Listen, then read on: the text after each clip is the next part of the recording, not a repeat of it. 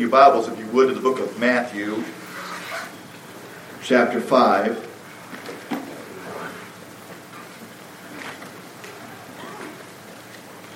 Book of Matthew, chapter 5, and we're going to be looking at verse number 4 this morning.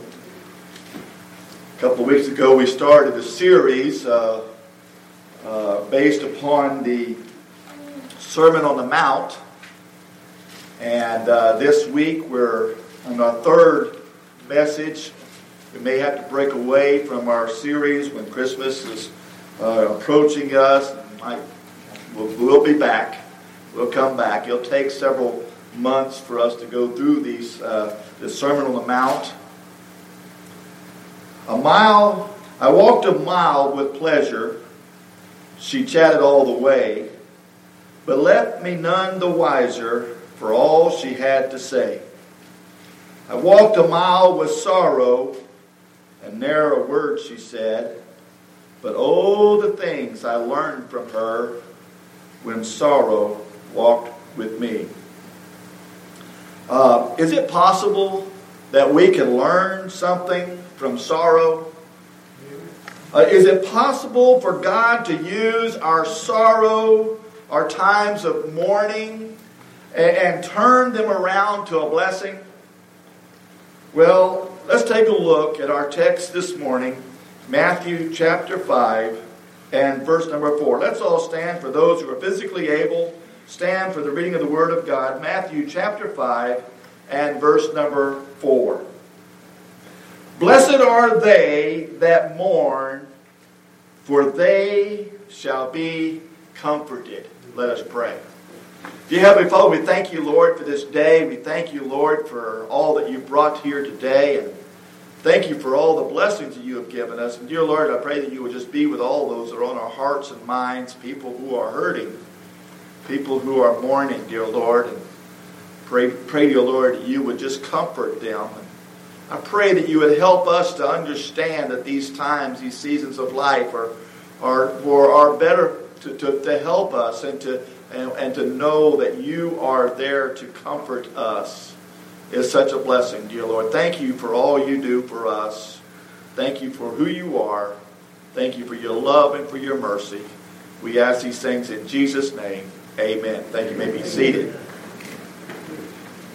Forgot to mention a special first time visitor that's here today for the very first time. In fact, it's the first time that he's been in church in his life little Nehemiah is here uh, back in the back from the Velasco family.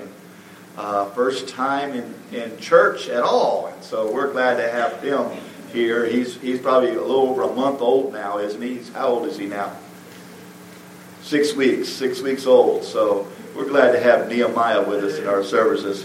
He's going to be a wall builder, according to the Bible. He's uh, that's what Nehemiah did. He built walls, and so we'll see how that turns out. But uh, we're glad to have him. So also, the rest of the first time guests we've had here today, we're certainly delighted to have you. Um, you can tell a lot about a person's character by what they laugh at. Um, you know, if there's someone that laughs about crude and filthy jokes, it, it says something about their character. You can also tell a lot about someone's character by what they mourn about, what brings them to tears. Uh, I, am glad we don't have anyone here that would, would mourn over something as silly and frivolous as a, as a football game. I, am I'm, I'm glad we're not, you know, you know, that shallow that we would try cry tears. But anyway, uh, uh, what do we laugh about? What what do you mourn about? Listen, there's nothing wrong with laughing uh, and, and, having a great time. I want you to understand we have a good time here, and, and I hope that you have a good time. There's nothing wrong with having a great time. Solomon said in Proverbs chapter 17, A merry heart doeth good like a medicine.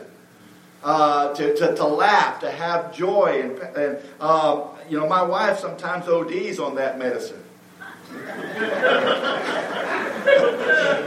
some, some of you who know her know what I'm talking about. I mean, she knows how to tell a story that will have you rolling in the floor. Uh, you know, Uh, laughter is good. There's nothing wrong with laughter. Neither is there anything wrong with mourning.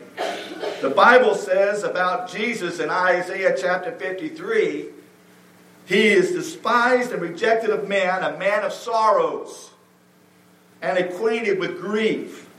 I believe we can never be the kind of Christian that God wants us to be if there is never any sorrow in our lives. Really, the life of a Christian should be, uh, in some ways, be a life of constant mourning. A life of constant mourning over sin that's in their lives and maybe around them. Uh, the world would never say what Jesus said in our text this morning. Jesus said, Blessed are they that, that we talked last week about what that means. Blessed. Ha- they are happy. They're accepted. Uh, they are confirmed by God who are continually mourning. And, and the world would never say that. The world would say, Blessed is the man that never experiences sorrow. Blessed is the man who never has to grieve. Jesus shocked the religious world at that time when he said, Blessed are they that mourn. Today we're going to ask the question where are the mourners? Where are the mourners?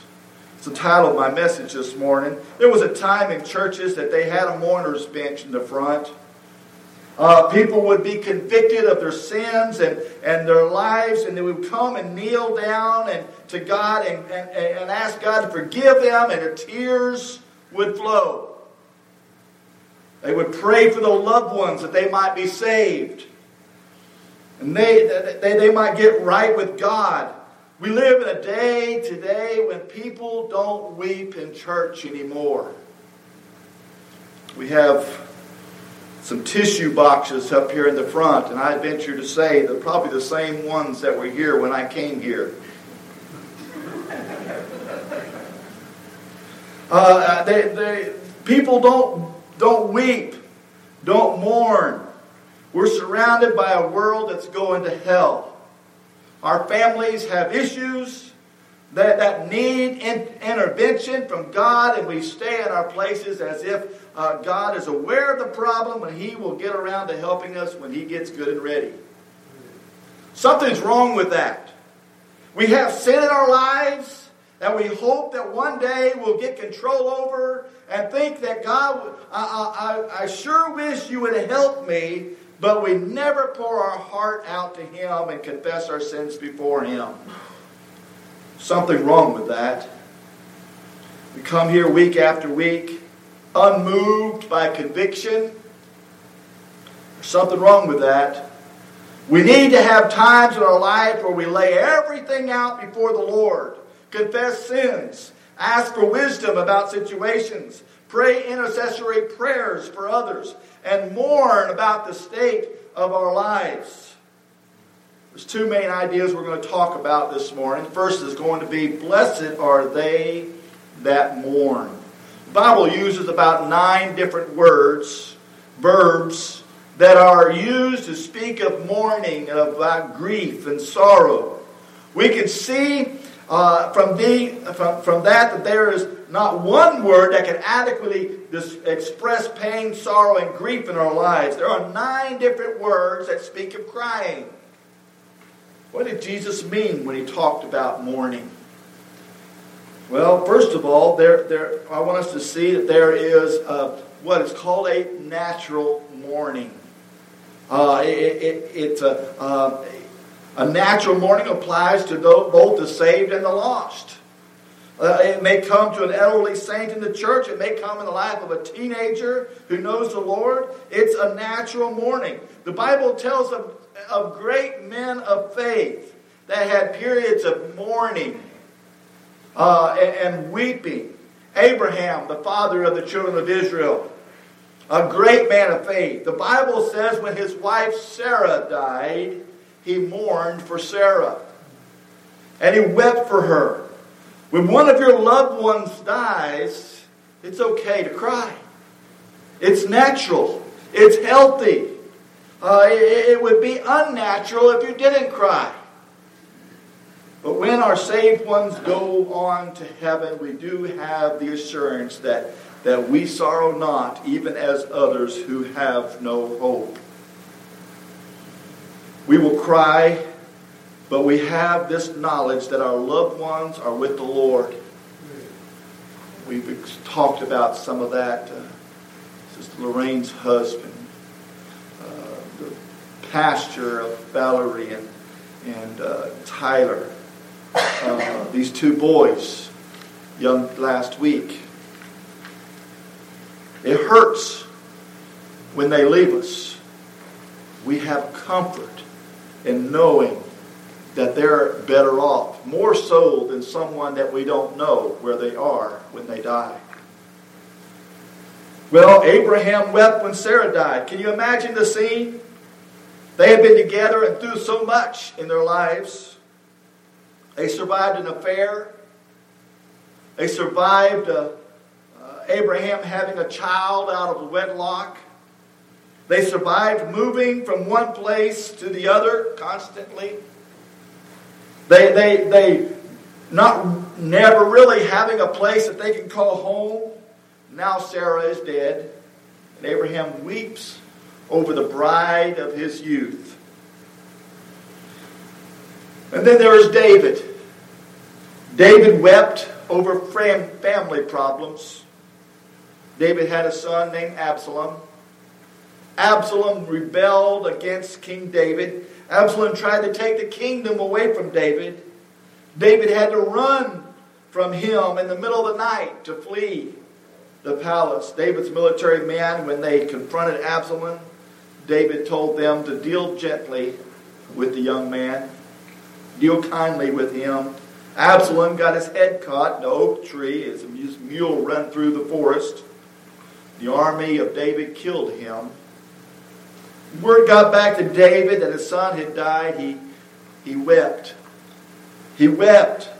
He wept over the turmoil in his family. He wept over the rebellion in the heart of his son. He wept over the loss of his son. Have you been there? Have you wept over problems in your family? David did. Abraham wept for his wife when, he, when she died. And David wept for uh, his rebellious son. And then in the New Testament, we have Paul as he makes his way back to Jerusalem for the last time. He passes by Ephesus and ends up just to the south of Ephesus, but he sends for the men, the elders of the church at Ephesus. He loved them. He had poured his life into them, and he taught he had taught them. And as he said goodbye to them, they wept sore. In Acts chapter 20 and verse 37, it says, And they all wept sore and fell on Paul's neck and kissed him, sorrowing most of all for the words which he spake that they should see his face no more. Sometimes when we are separated from people that you love, it will bring tears. It's natural. There's nothing wrong with this kind of mourning. When you are separated from loved ones, there's nothing wrong with mourning that. When you have family issues, there's nothing wrong with mourning uh, those, those problems. Uh, when you have a death in your circle of friends or family, uh, there's nothing wrong with mourning during these times. And I'm glad that God gave us a release of sorrow through tears. Mourning builds up pressure in the heart of a person. And the tears releases that pressure releases that sorrow, that, that pressure. You've got to let it out. One thing that makes us human is the fact that all of us, either publicly or privately, have shed tears. It's a natural sorrow, natural mourning. And then there's the unnatural mourning. It's, it's when we grieve, and instead of healing the wound, it takes the wound deeper. It's, it's when we grieve, and instead of drawing closer to God, it takes us further from God.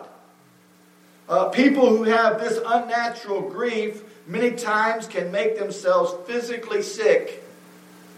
This grief may come from several different things. It may come from fear. child leaves home and goes to college for the first time. Parents grieve. Parent may grieve over that child that's away from home. It, it, it, it may be from selfishness. Have you ever wanted something and didn't get it? I, I mean, you thought you deserved it, you thought you earned it, you thought that you should have it, and you didn't get it, you grieve over that situation. Well, maybe you grieve out of guilt. Maybe you've made a mess of your life. You've made bad decisions. You've taken a wrong fork in, your, in the road. You've gone the wrong direction. You've taken the wrong job. You, you, you go after the wrong degree. You marry the wrong person. You've made poor choices, and we grieve over that. Some people make an excuse for past decisions and, and make an excuse for the rest of their lives. It doesn't have to be that way. You can put your past failures under the blood of Jesus Christ and receive his forgiveness. You don't have to weep over your past. You could be set free. You could be set free. The third type uh, of mourning this morning is there is a natural mourning, there's an unnatural mourning, and then there's a supernatural mourning. This is the type of mourning that is in our text here this morning. Blessed are they that mourn.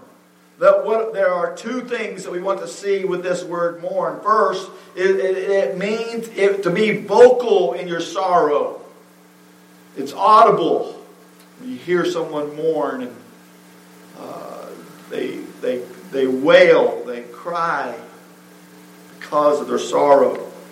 And, the second thing is they continually mourn. Uh. Uh, it, says, "Blessed are they that mourn." It's a it's a present pro, uh, uh situation. Uh, it, it, what is it that we have to mourn? Uh, they continue to mourn. we must first of all understand last week's message. Blessed are the poor in spirit. We talked about that last week. These two are linked together. Only when you understand uh, poor in spirit will you understand blessed are they that mourn. You have to be broken over your sin. You, you have to see yourself as bankrupt before God because of your sin. You, you are a pauper before God. You have nothing to offer and are powerless to do anything about it. Poverty of spirit is something that takes place in the mind. Mourning is our emotional response to our poverty in spirit. When you realize that you are bankrupt before God, it results in mourning. Are you willing to come to God with that in your mind? Lord, I have nothing to offer. I am nothing. Till you come to that understanding, you will never enter the kingdom of God. Tanya sang about the king this morning. Oh, the king. King, that's the one I want to see one day. That's the one I want to be with. That's one that that's some of the people that we know that were in this earth not very long ago are with them now. Till you can say, God, I am poor, I am pauper in your sight, you will never, uh, you will never mourn over your sin. You will never turn from your sin and to God. You've got to see yourself as God sees you, and God sees you as spiritually bankrupt. There are one of four ways you can respond to your spiritual bankruptcy. Well, first of all, you can deny it. You can say, I'm not a sinner. The, that was the response of the Pharisees of that day. Blessed are the poor in spirit. Blessed are those that mourn. They didn't have any reason to mourn. When it comes to morals, uh, we're not poor, is what they said. Uh, when it comes to spiritual issues, we ha- we're not poor. And, and they denied that they had a need. There are millions around us that don't see the need. They don't get saved because they think that they're good enough. Well, the second thing you can do is you can admit it and try to change it yourself. I understand I have problems. I don't measure up. I get it. But I don't need God. I don't need the church. I can fix myself, is the response. I don't need Jesus to do anything for me. I can fix myself. This is what I'll do. Well, I'll join the church. I'll, I'll be baptized. I'll, I'll, take the Lord's Supper. I'll, I'll give more money. I'll fix myself. Listen, you can't fix yourself. You can't fix yourself. Admit today that you are bankrupt Accept the, your need that you can't fix yourself. You can admit it and be distraught that there is nothing that you can do about. It's the third thing that you can respond to your bankruptcy. You can admit it and just be so overwhelmed with that admission that you just can't do anything about it. I admit that I'm bankrupt, but I don't know what to do. I don't know where to turn, which direction to look. There's nothing that I can do. There's no hope. I'm doomed to go to hell, and there's nothing I can do about it. People like that just give up. They just give up. But there's another way you can respond. First of all, you could admit that you are spiritually bankrupt, Amen. that you have nothing to offer God, and then run into the loving arms of our Heavenly Father, who will receive you because of the shed blood of His only begotten Son. You know, it used to be people would come, become burdened for someone lost. People would pray earnestly for the lost person, and one day that person would be drawn to church. And that person would get saved.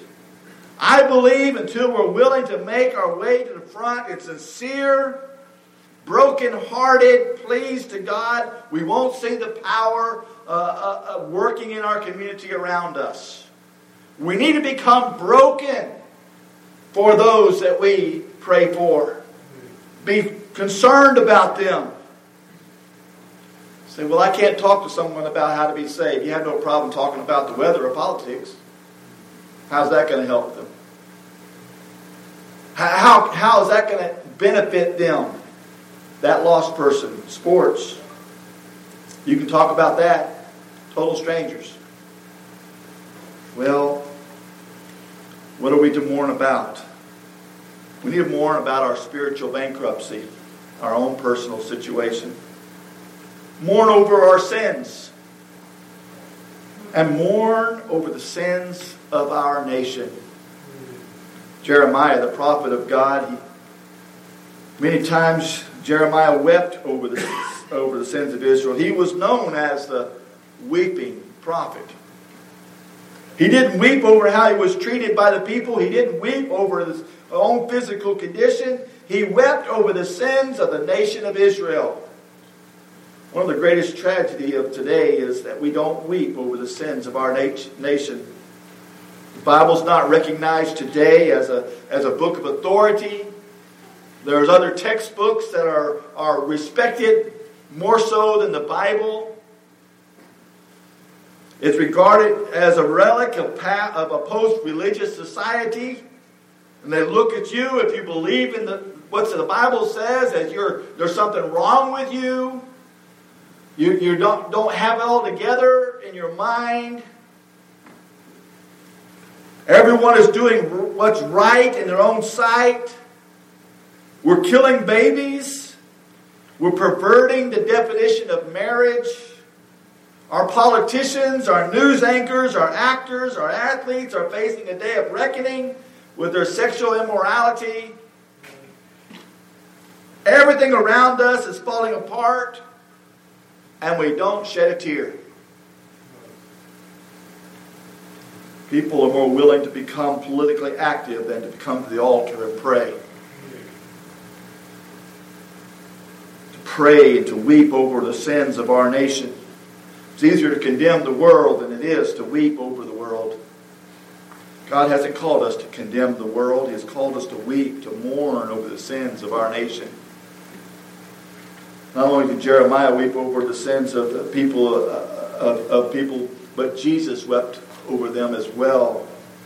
Matthew 23, Jesus lists a series of woes uh, woe unto you that shut up the kingdom of heaven. Woe unto you that put a heavy burden on the people. He continues to say, Woe to the Pharisees and the scribes. And then in verse number 37, he says, O Jerusalem, Jerusalem, thou that killest the prophets and stonest them which are sent unto thee, how often would I have gathered thy children together, even as a hen gathers her chickens under her wings, and you would not?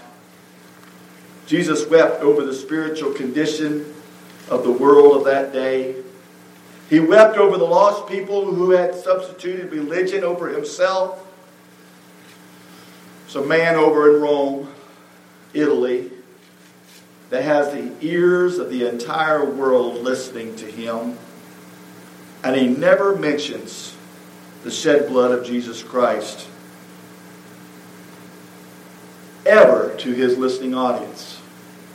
The Pope. We should weep over the lies that the world has accepted in the name of religion. We should weep over the Christless religions of the world. We should also weep over uh, of sin and the lives of other believers. We should grieve our souls when other Christians fall into sin. In 1 Corinthians chapter 5, there's a young man who's having a moral uh, relationship with his stepmother.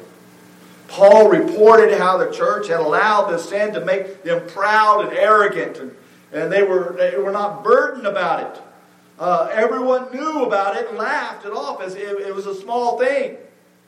Paul said you should have mourned, grieved over this sin. We should weep over our sin, the sins of our nation, the sins of our brothers and sisters in Christ.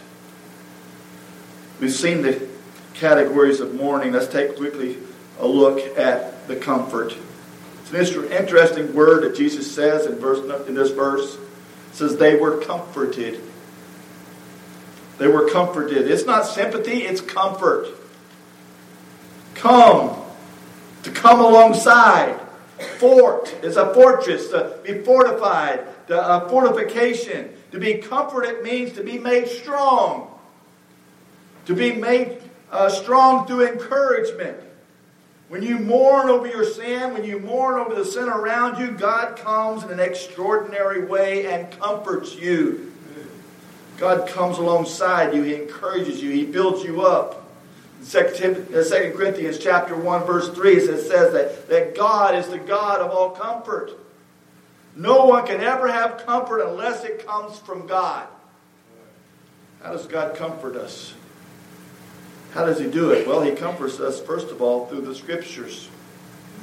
Romans 15 4, it says, For whosoever of whatsoever things were written afore were written for our learning, that through patience and comfort of the scriptures might have hope.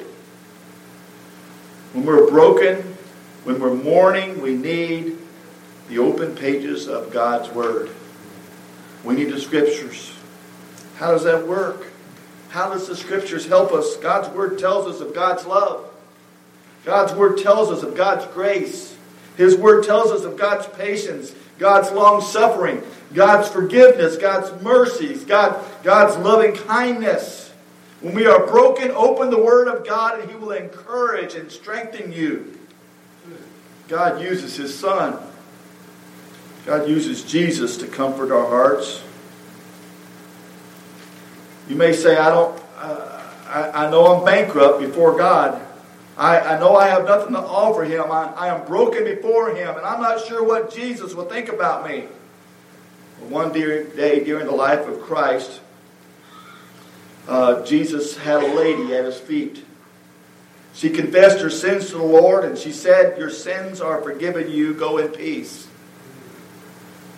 On another occasion, Jesus came on a group they had circled a woman. The men had stones. They were shouting. They were ready to kill her. They were trying, they were crying for her blood because she had been caught in the very act of adultery. She was worthy of death. Jesus came on this crowd and says, Which of you that has no sin, throw the first stone? With that statement, you could hear the thud of the rocks as they fell to the ground.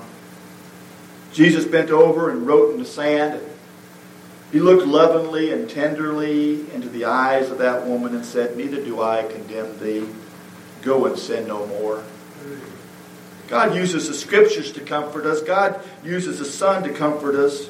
God uses His Spirit to comfort us. Jesus has his disciples together in the upper room. Things are going to start happening pretty quickly. He's giving them his last will and testament. He says, It is necessary that I go away, but if I go not away, then the Comforter will not come. It's not by mistake that the Holy Spirit is called the Comforter. He builds us up, He strengthens us. God uses the Scriptures, God uses the Son, God uses the Spirit, and God uses the saints. Paul made a statement that he was comforted by the coming of Titus. Titus came to see Paul. Paul said, That comforted my heart. It made me strong to know that he came.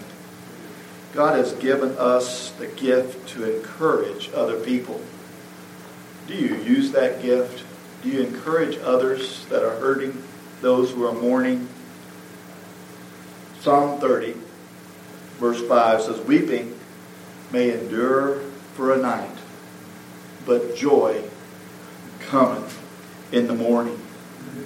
Psalm 126 and 5 says, They that sow in tears shall reap in joy. At the end of the Bible, it says, in book Revelation 30, uh, 21, verse 4, And God shall wipe away all the tears from their eyes. And there shall be no more death, neither sorrow, nor crying, neither shall there be any more pain. It's going to be a day that's coming sometime in the future where He'll wipe those tears away. I asked the question this morning where are the mourners? Where are the mourners? Have we forgotten what that means to be a mourner? You may be here today You've got things going on. Maybe no one else knows about it. Could be sin in your life, family issues, sorrow. Where are the mourners? You may be here and you've never confessed your sins before God. You've never come to Him and bowed and asked God to forgive you of your sins to make you right in His eyes, to, to get forgiveness of sin and receive salvation into your life, to mourn your sin. Maybe you need to make that decision this morning. Do you mourn like we ought to? Well, we have a long list of people we pray for. We put on, we put on a list. What else do we do? Well, the name's on the list. God knows the list. Do we pray? Do we take these petitions before God? I hope that you will be the type of person that's willing to open up your heart. Get it out of your life. Lay it on the Lord, your burdens that he might comfort you. Only he can do that. Only he has that power. Won't you let him today? As we stand and let's pray. Dear Heavenly Father, we thank you, Lord, for this day. We thank you, Lord, for all that you do for us. And thank you for the comfort that comes from you. Oh, think of the times that we've received that comfort and how how much it was needed and how much we uh, were just hurting, and, and you brought comfort. During our times of sorrow, times of loss, times of disappointment, times of heartache, Lord, we know that you know how to comfort because we've experienced it. Dear Lord, I pray if there's someone here today that's never experienced the comforting of God that they'll receive it today. Pray, dear Lord, that you would just help us to pour all, all our burdens upon you, the God of comfort, that we might be comforted. Thank you, Lord, for all you do for us. Thank you for this message. We ask these things in Jesus' name. Amen.